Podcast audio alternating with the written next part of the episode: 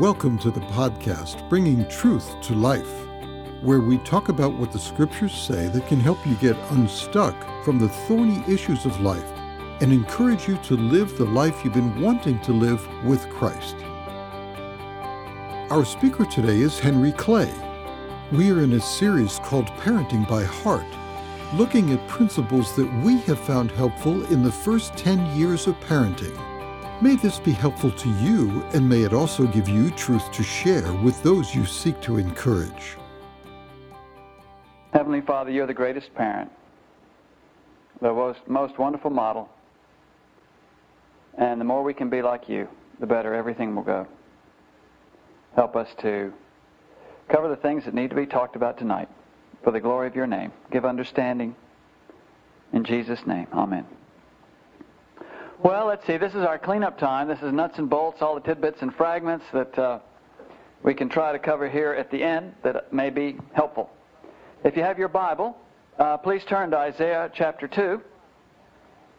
Uh, for the first point, I'd like to go re- revisit a topic we talked about three weeks ago on uh, prophesying over your children. Prophesying using the term of, in the sense of, uh, that what do you say about your children to them and uh, what do you project onto their lives by what you say?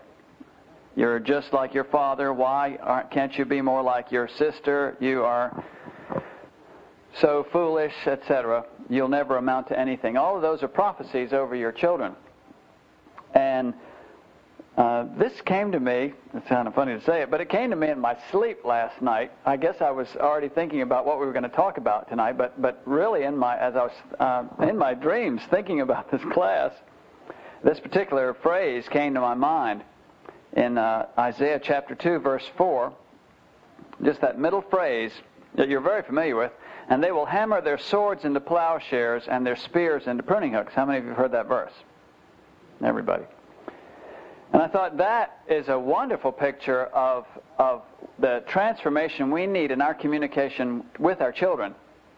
Because so often our words can be like swords and spears to them. And uh, we, it's not a decision between communicating or not communicating, it's just what and how to communicate. And uh, it says they will hammer their swords into plowshares. Plowshares uh, uh plow up the ground so that new seed can be sown and says they will hammer their spears into pruning hooks. Spears just wound, pruning hooks trim and foster growth and fruitfulness.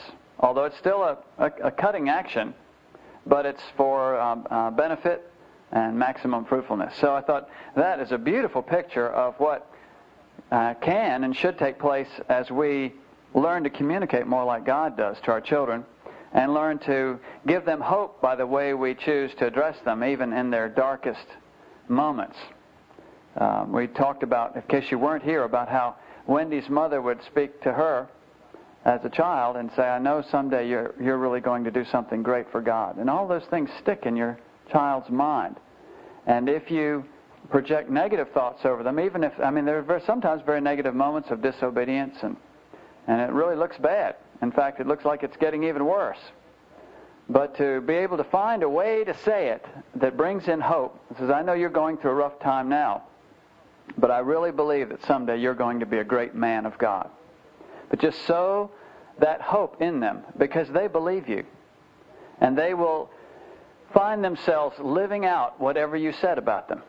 I mean, just think about in your own life how things that your mom and dad said about you pursue you for good or evil, whether they were swords or plowshares, whether they were spears or pruning hooks. And even if a father or mother is very abusive all through their lives, those children, even when they're grown, more than anything else, they want to get to the point where mom and dad would say, I'm proud of you. So you want to already be building that into your child when they're young, that unconditional love and the things that you say about them. Just a little thought on that, but that's a very powerful thing you can uh, invest in your children. Secondly, I want to just chat a minute with the dad. First, I want to just mention that, uh, Dad, we need you. You're not just an accessory, the kind of the closest witness to the things that go on in the house. God has determined that the man in the house would be the prince of the household. Not that doesn't mean he's the best, but just in the sense that he is an integral part, or should be, of that household. And God has appointed you, anointed you as priest over that family.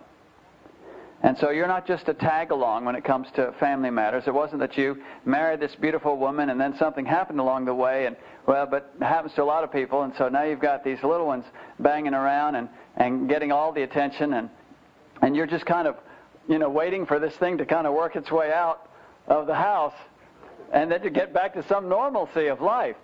It's a, it's a transformation of realizing that God has made you to do more than just be you and to live your life uh, with your sweetheart. He's made you to be like him. The most common picture of how God is and who God is is not shepherd or king or creator, it's father.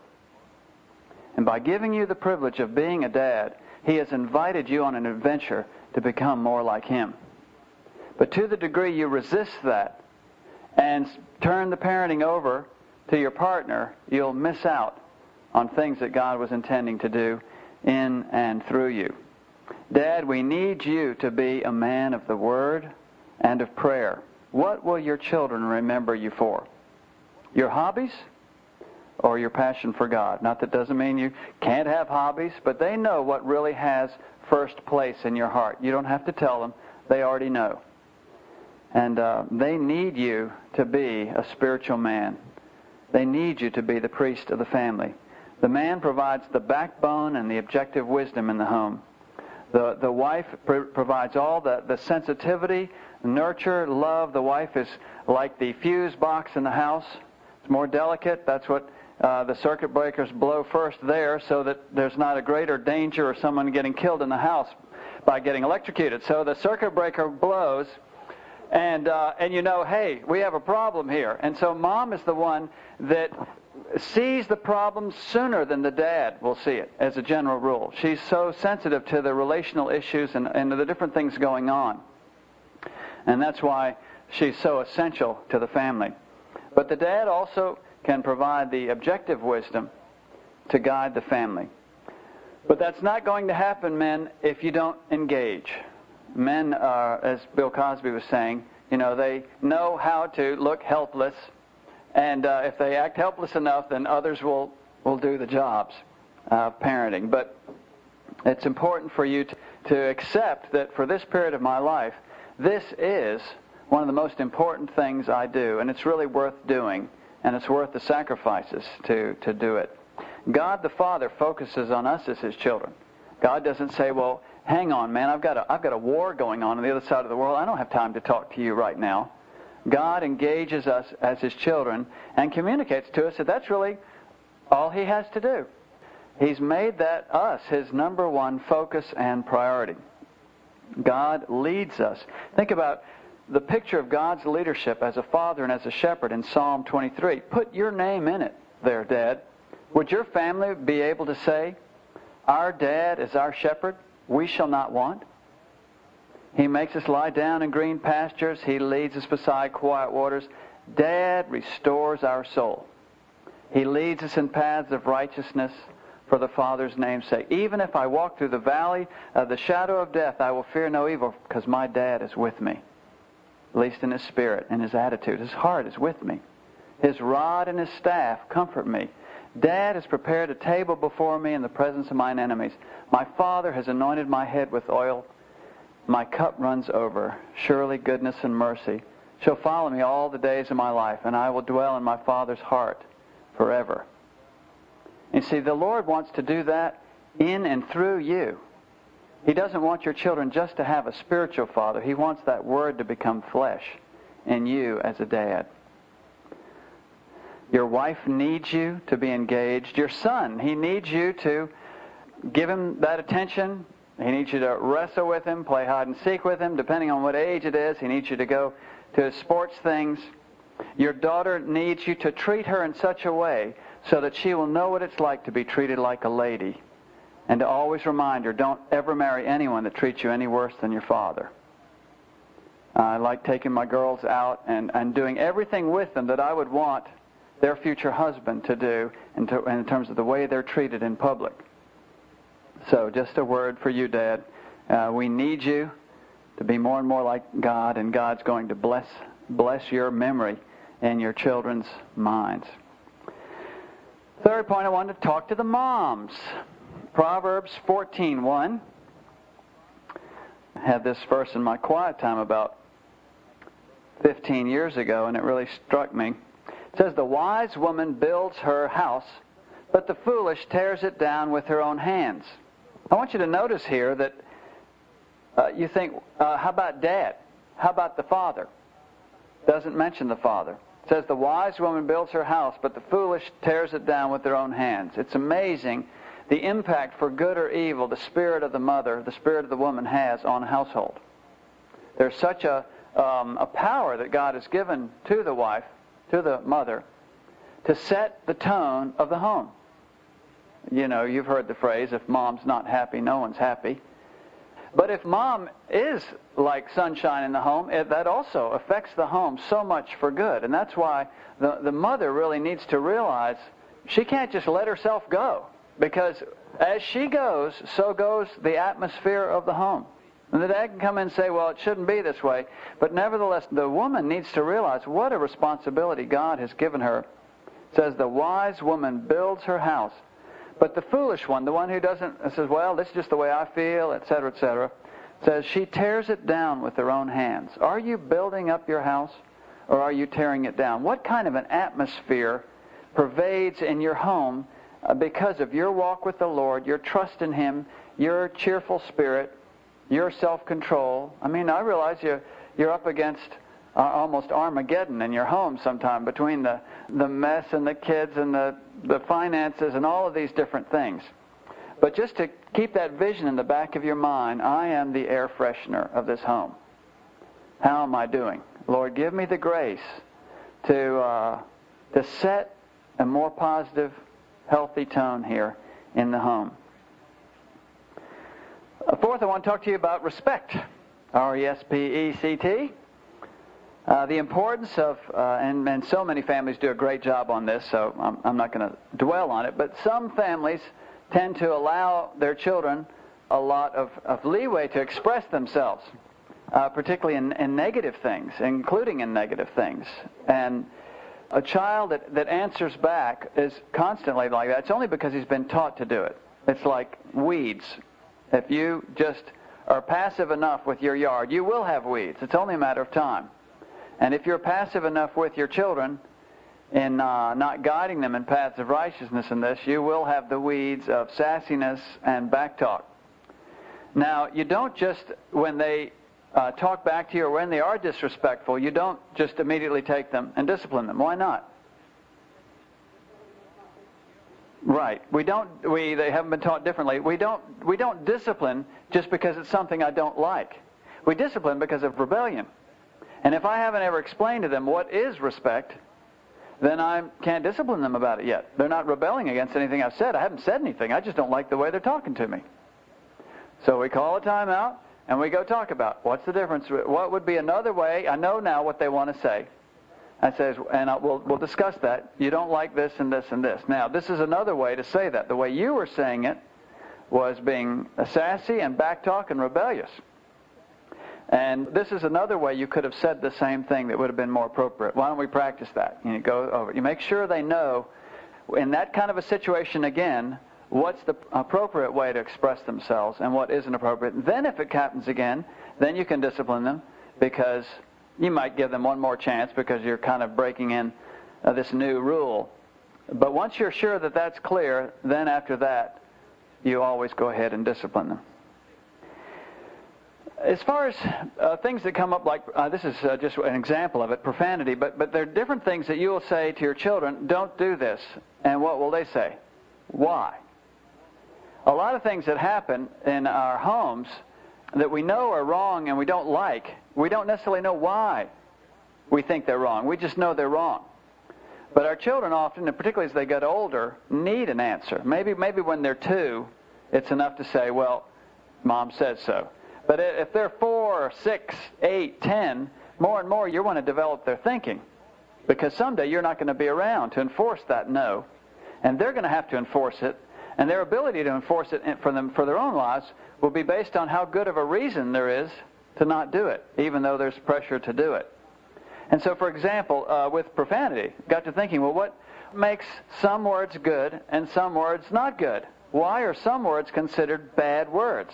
If you said that same word to somebody in Germany, they wouldn't be offended by it. They don't know any of the words. Well, in Germany they would because they know most of them know English. But going to a country where they don't speak English and where they don't watch American movies, you'd say that word and it wouldn't mean anything either way. It's it's just a symbol. It's a signal eh, that they don't understand.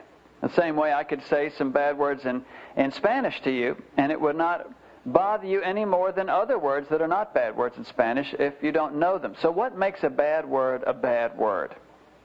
And I remember talking with my boys about it, trying to give them something to go with for their own lives. I said there are three different kinds of bad words. Now, I had never thought about this before, but a lot of times having to justify with your children as they get older why are certain things uh, off limits uh, develops you in your own thinking on the subject. So I came up with three categories of criteria of what makes a bad word a bad word. One would be uh, blasphemy. It's a misuse of God's name. He says, "You shall not take the name of your the Lord your God in vain." And the, a vain use of God's name is just to use it like it was a, a piece of paper or a throwaway tissue or something like that. His name is holy, and that means we shouldn't use it all the time. Just like our best china, we take it down on special occasions. We don't use the china bowl that we were given as a wedding present that's worth about $1,000. We don't use it to feed the dog with. It's a special bowl. What? In the same way, God's name is special and holy, and it should only be used in terms of prayer or in, in things that actually are talking about God and not just using it casually. A second area of profanity would be uh, terms relating to sexuality in an impure way bringing up topics of sexuality and things that promote immorality or things like that. So that's uh, everything related to sex, um, but done in a vulgar kind of a way is also considered profanity. And third, just things that are gross, you know, things related to bodily functions and things like that, which is common in locker rooms and everything. But it's just not the kind of thing you could imagine Christ talking about. It, it puts an emphasis on on things that just that's the reason why people use them because they do cause a reaction. But just helping them to realize that it's not an arbitrary thing that some words are good and bad. There are reasons why certain words are considered by everyone to be bad. Even the people that use them realize that they're using them. They can maybe wear it down with time, but that's why they like using them so much.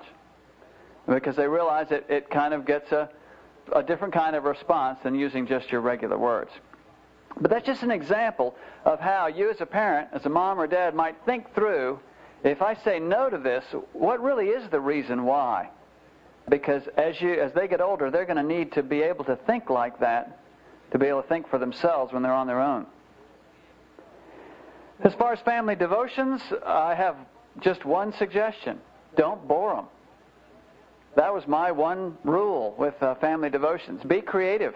You don't. Being creative doesn't mean you have to be smart. It doesn't really even mean you have to be creative. You just have to find good ideas and use them, but not to fall into the routine. You don't want them to think that everything to do with God is boring.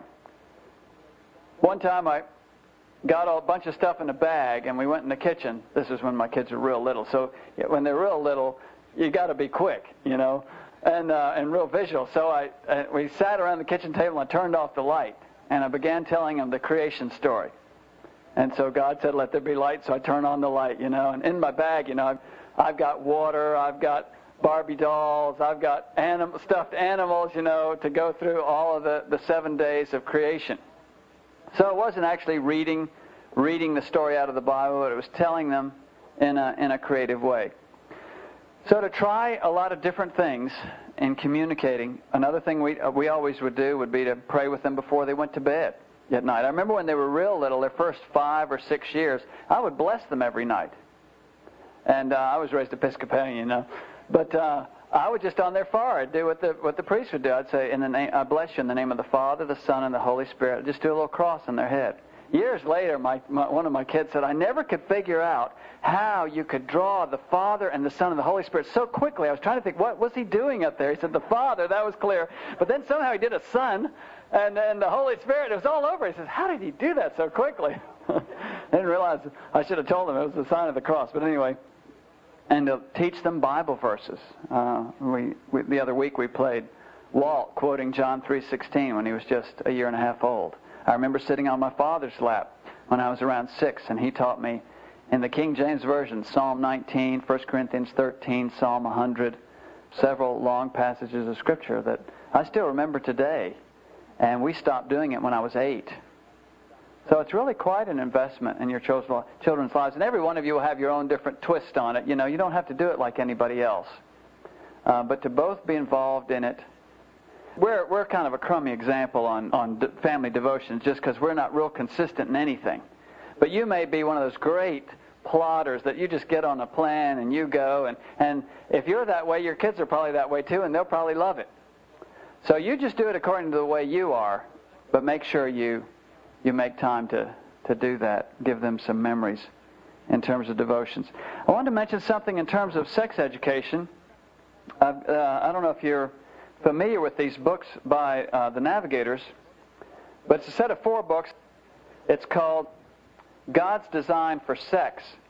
The nice thing about this is it's age specific. Two books I don't have right here right now. The first one is for ages 3 to 5. The second one is from, for ages 6 to 8. The third is ages 8 to 11. And the fourth is ages 11 to 14. Because the thing with sexual education is that they really need to be taught what's right. Because they're very soon going to hear everything any, anyway, and usually from not positive sources, even if they, it's factually, even if it is factually correct, it's all with a negative slant to it in terms of the world's way of thinking. And one of the most important things, I think, in, in sex education with our kids is that we want to be the first one to talk to them about it. Now, the nice thing about this is that you can talk to them without having to talk to them about it. I mean, you have to you know, figure out what to say. These are people that have already kind of done a pretty good study on it. The one for ages 3 to 5 just talks about how, how God made humankind, male and female. It's mostly like a picture book, and it and it's just real light over the subject. And then the next one gets a little bit deeper, but still not very much. Then by the third one, it, which is ages 8 to 11, since they're already beginning to hear a fair amount at school, you want to give them a little more information. And by the fourth one, it, it covers pretty much all the topics, including things like uh, that may come up about unwanted pregnancy or different things like that that they'll hear about as far as other people and stuff like that. What you're wanting to accomplish is to accompany them into this area with a God-centered focus in it, with a to help keep Satan from investing such negative associations with the whole area of sexuality.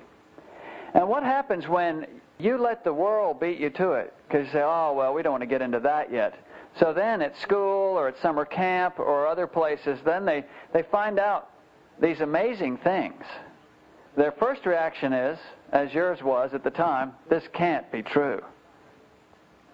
Eh, but then they get enough corroboration from others that says, well, maybe it is true, but it certainly can't be true because my parents would have told me. And so by other people beating you to the punch, so to speak, it plants a doubt in your child's mind. I wonder what else they haven't told me. I wonder if I can trust them. this must not be something that children and their parents talk about, so I just need to talk to my friends about it. See, all of those things are, are rough. Just one other little tidbit that we have decided to do is that we will share the way Henry would word it is whoever we would change clothes in front of, like me with the girls and him with the boys, that's how we would share, uh, talk with them about the intimate issues of sex. So, like in the first book, either one of us would read that with either of the children. But as it gets to more intimate subjects, it would be me with the girls and him with the boys. So the idea is at any point in time, try to, as much as you can, maybe talking to parents of older children or things like that, or teachers at a school, try to get an idea of about where the society is in terms of at what age they find are finding out the different things about sexuality. So that you is even though you think, well, that's oh, I can't believe that, you know, and this is awful, and this and that and the other. Well, nevertheless, that is how it is, and that's that's just what's going to happen. You can't change that, but you can try to get the first word in and if you at least, it, with these books, you basically cover the topics. You don't have to cover everything. By broaching the subject at all with them, you're already uh, trying to establish yourself as someone that can be trusted and talked to on the subject. So then if later on they, they have a, some other question, we always tried to have it where our kids knew as much or more of the basic stuff as any of their friends. And that they'd heard about it from us. And that gave them a defense we found against people coming in with a negative view of sexuality or, or an immoral view. So I don't know if that's uh, helpful, but we, I found these books extremely helpful because it does it instead of of just talking about it in an abstract or technical way. The whole book is a conversation. Each chapter is a conversation between a parent and their child. So they do the talking for you. For example, the chapter 1 is what's the big deal? And this is in the one from ages 8 to 11. Sam says, Dad, what's the big deal about sex? Why do people talk so much about sex like on TV and stuff? Why do the big kids joke about it? And why do grown-up people seem to think about it so much? And then you've got all of Dad's answer in there. And as you're reading it, I thought, hey, that's pretty good. You know, I wouldn't have thought of that. that but the point is, it takes the pressure off of you since it's a nervous topic. The book series is by Nav Press, N-A-V-P-R-E-S-S, and this whole series is called God's Design for Sex. God's Design for Sex. And so, again, you want to keep it out of the shadows. You want to bring it out into the light. Don't let Satan hijack it. It was God's original design. Next point the importance of, of uh, realizing that God has made you, as a parent, a certain way. Some of you come from a, a very strict background, and so maybe you tend to react against that, and you want to give your kids more breathing room. You want them to feel more free, more loved, and everything. And so all this thing about discipline and the rod and stuff is, you sort of have an allergy related to that. It, you kind of do it, but it's sort of hold your nose and do it, re- regret doing it. It's just tough. And others of you, for whatever reason, you're more orderly and firm, and you're just naturally that way. I mean, maybe you were born to be in the army. I don't know. But some people just uh, have things very clear, and this is the way it is, and they're even very cool about it, but using the rod is not, not a trouble. But maybe they are weak without realizing it on some of the more emotional and uh, things as far as showing affection, expressing feelings, and all of that. It's more of a just a very clear objective, what's right and proper. And so, what that means is that because uh, I've talked about both sides of that, and you'll normally find that you kind of gravitate to one side or the other. You kind of gravitate more to the loving, nurturing side, or you kind of gravitate more toward, hey, let's get this ship in shape and uh, now we've, we've got a way to do it. Let's do it. Now, you could be that you're on one side and your spouse is on the other. So an issue comes up, and y'all one goes left and the other goes right. Uh, one says, "Oh no, that, you know, let's just we don't want to crush his spirit," you know, and the other says, "But this is rebellion and it needs to be addressed." Now, hopefully, you wouldn't uh, discuss this in front of your child. Otherwise, I have failed in the class because we've talked many times about you not trying to work, iron out the differences in your child's presence because that creates kind of a fault, an Andreas fault in his concept of uh, y'all's marriage, and it will tempt him to begin to try to play one off the other and contribute to marital friction. And to the degree the marriage isn't firm and growing in unity, to that degree the child will be insecure, not to mention the marriage. So, let's just suppose that you think, well, why can't my spouse be more like me and see things clearly? why can't I, you know, I have tried to explain this to them and it's just like they are blind. You need to realize that what would be even worse is if your spouse was just like you. Because then there wouldn't be anybody to balance you out. Because most people lean one way or the other. And if you both lean the same way, the whole thing will tip over. Because there's nobody that realizes, hey, there's something we're leaving out here, something we're not being consistent on.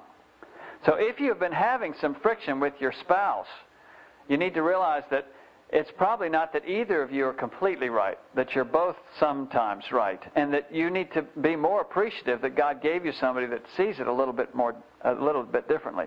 So if you're the kind that's more on the loving, sweet, let it go side, you're going to need to get a little more steel in your diet, a little more fiber there, because you need to stand up to that child because for their own good, they need to learn to respond to authority. Otherwise, they'll be a rebel against God someday, too. They need to respond to the Word, and they won't do it just because you love them. They will do it because there's something firm there to back up your Word. So if you're the loving, sweet kind, you need to firm up. And if you are the strict kind that has everything clear and it's this is the the rules and the law and the rod, well, you need lighten up, you know. This is not the army.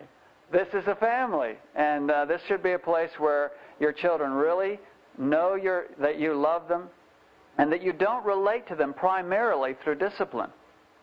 One of the problems in, in homes that are disorderly is there's not that much affection, but then we come in and try to improve this, the obedience issue with the rod, but we haven't solved the, their love tank is so empty that that will only re- result in resentment. They may conform for a while, but it's only uh, for a while.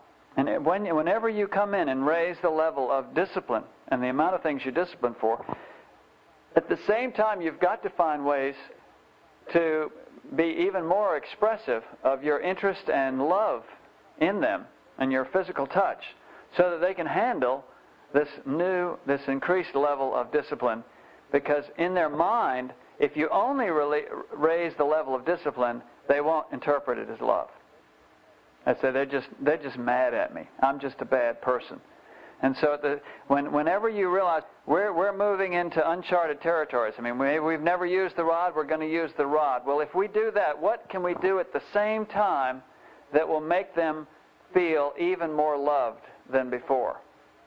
Using things that you heard last week, or the Five Languages of Love is another very good book on, on making your children feel more loved. But and let your spouse help you. Think it through, because they may have some very specific opinions on uh, how you need to balance out uh, the way God's made you. Well, as people begin to approach the years, as children begin to approach the teen years, as we see in, we've seen throughout all of our lives also, most of society has sort of a negative view of that. In, in Spanish, they call it the age of the turkey. It's the age of 12 to 14, la edad del pavo.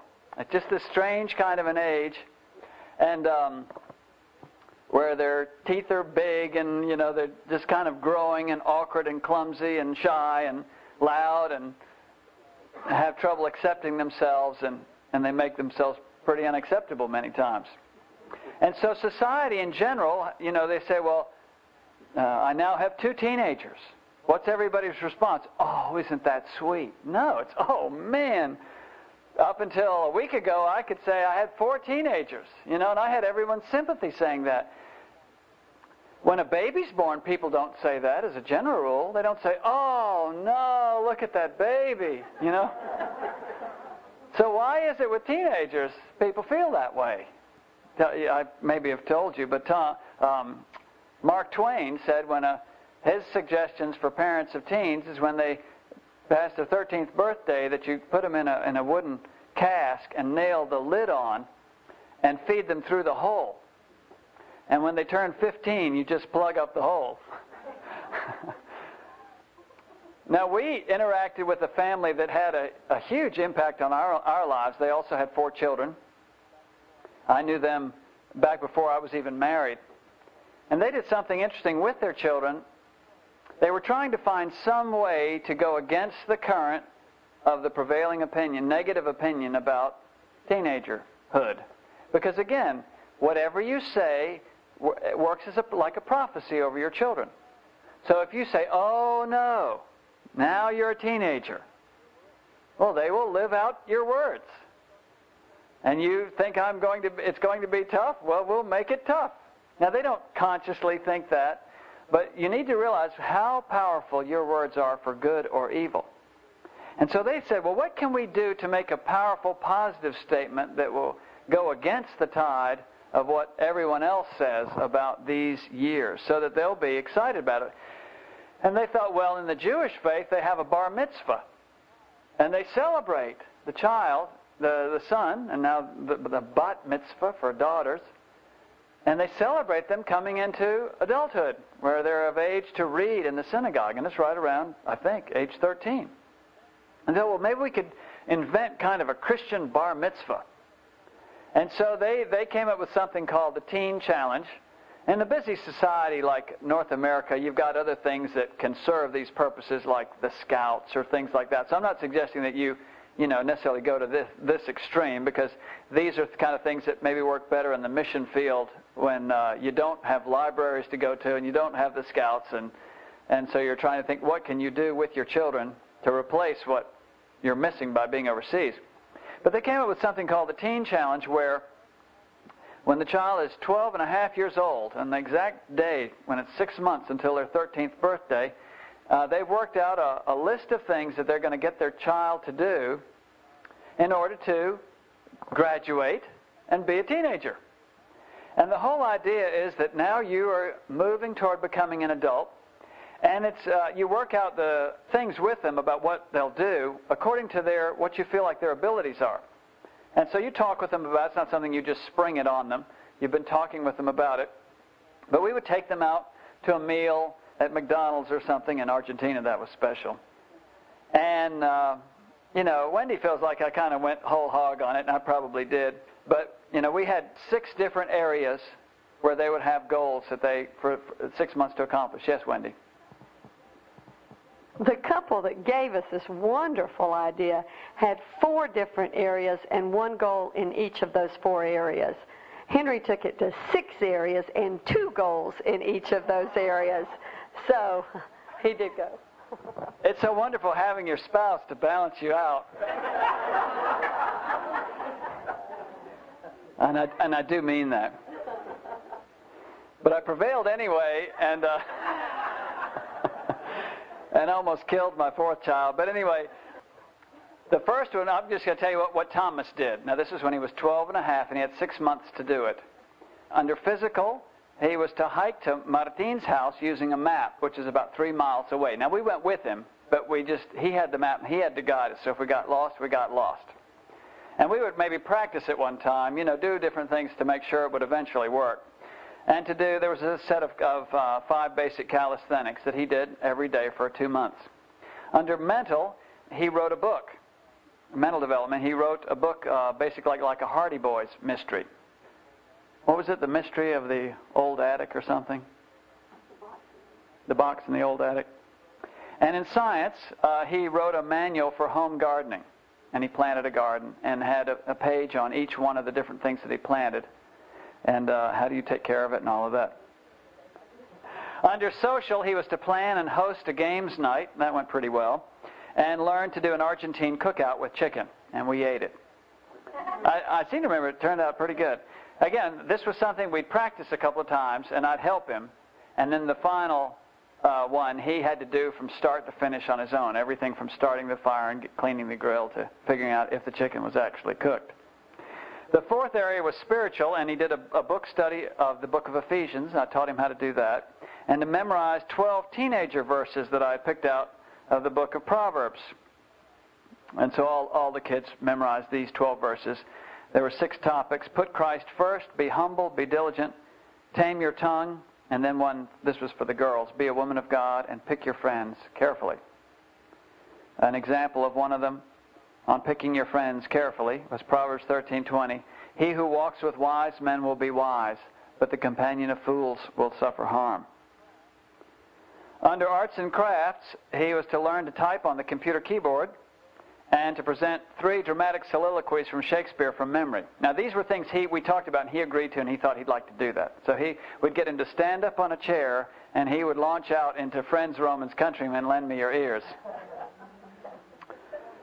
And finally, a couple under cultural to learn a bus route, and he memorized the names of all the presidents of Argentina and their dates. And then, uh, on completing all of these things, we wanted it to be enough where it was a challenge, but on the other hand, every once in a while we'd come up with something that we'd have to change on the way. We realized, well, we need another goal in this area because this goal, either Dad's ending up doing it all for him. Uh, Walt was it Walt was going to de- build a chair or something, and I finally re- we both realized Dad was going to be building a chair, and Walt was going to be watching Dad build a chair. And thought, that's not a teen challenge, that's a dad challenge, and I'm not very good at building things anyway. We uh, we found something else for Walt. He, he decided he wanted to make wire trees because he'd seen one made uh, by a prisoner one time. Bess just asked me if they rebelled against this. This was uh, presented to them and they could accept the challenge or not. So uh, they all, we had talked about it, you know, and each one saw the other one do it. So it wasn't something that they had to do. We would kidnap them and take them out to McDonald's, which was fun. You know, it's a treat. There, here, you know, you'd go somewhere different, I'm sure. But then we presented them with the challenge, which is something that we had been talking to them for weeks about, you know, the areas and how they'd want to do it. And then they could accept the challenge or say no. And they all accepted it. Uh, while I finish talking about it, I'm going to send around, this is what Caroline did, the book she did researching uh, her great-great-grandfather. And then I helped get it together on the in publishable form so that because uh, the grandparents always want their copy of whatever the literary efforts were. Uh, let's see what Caroline's was. Uh, just to give you an idea of how the differences between that was Thomas's, so he was a boy. This was Annie's under physical, she had some exercises to do and learned to play ping pong. I don't think that went all that well, but anyway. Uh, how, how do you define having learned to play ping pong? But, uh, yep. Under mental, she, uh, she wrote a book in the style of C.S. Lewis. Now, it's an amazing thing for a child. When, if they can accomplish these things, and you basically are committed to getting it to work somehow. So if whatever, if you get into it and you realize this is just not going to go, you change it. You find something else you basically keep lowering the bar until they're going to get over that thing one way or the other. Because they want to succeed, you want them to succeed. And w- one of the main challenges of being a teenager, uh, particularly a young, on the young end of it, is you wonder if you're going to be up to life. You wonder if you're going to make the cut. You're so critical of yourself. Your friends are all critical of themselves and therefore critical of you to not feel so bad about themselves. And there's this struggle to keep your head above water. And uh, the basic idea of this, and the same thing could be accomplished by, you know, different things with scouts or sports or things like that, horseback riding. But it's to give them a sense of accomplishment in basic areas of life. And to think that they accomplished these things by the time they were 13 years old. That's like, I can do something. And they didn't know any of that. This was the, the cover that Annie drew for her book. It was Survival or Death on Devil's Isle. Yeah, I was pretty surprised too. so, but each child, you know, finding things that they could do. That's when Walt learned to play the guitar, which he still plays to this day. And uh, Annie did a character study on Ruth, and wrote and illustrated a cookbook, and learned to prepare and serve some Argentine foods. Another thing you can do with a girl is have her invite a couple of family friends over and to plan the meal, buy the groceries, cook the whole meal, host it, and clean up afterwards. To have an experience of success in different areas of, uh, of life. I don't know if there are any questions on that. It's just an illustration of, of just an attempt at those critical years of 12 and 13 to give your kids uh, a more positive outlook on themselves. And the other thing it helped me with was this, we kind of realized this after, or as we're going through it and after the fact, it got me as a dad more engaged with them. A lot of times at, at that age, dad's just busy and, you know, eh, in some ways the family at times seems like it gets on automatic pilot.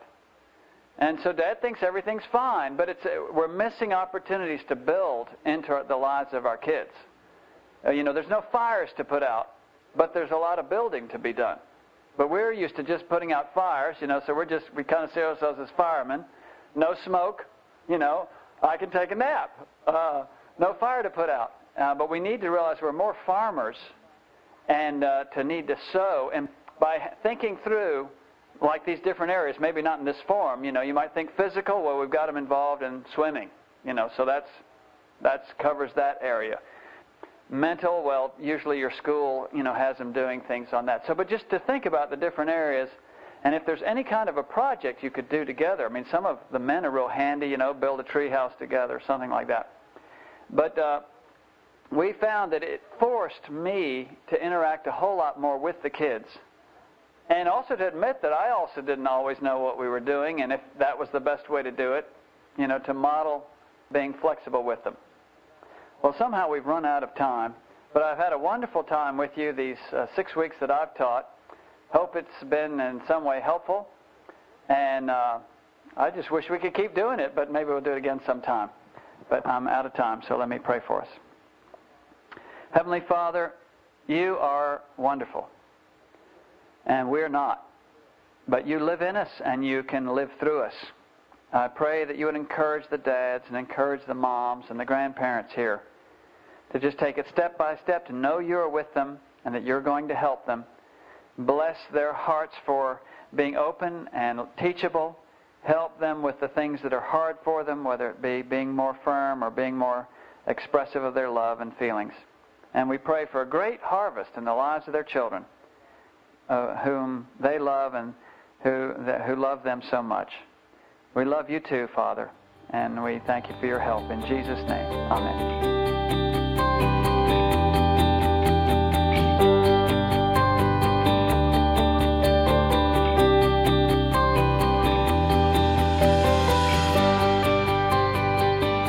For joining us on Bringing Truth to Life. If the message has encouraged you, please subscribe and give us a review. This helps more people find our podcast. We hope you'll join us again for the next podcast of Bringing Truth to Life.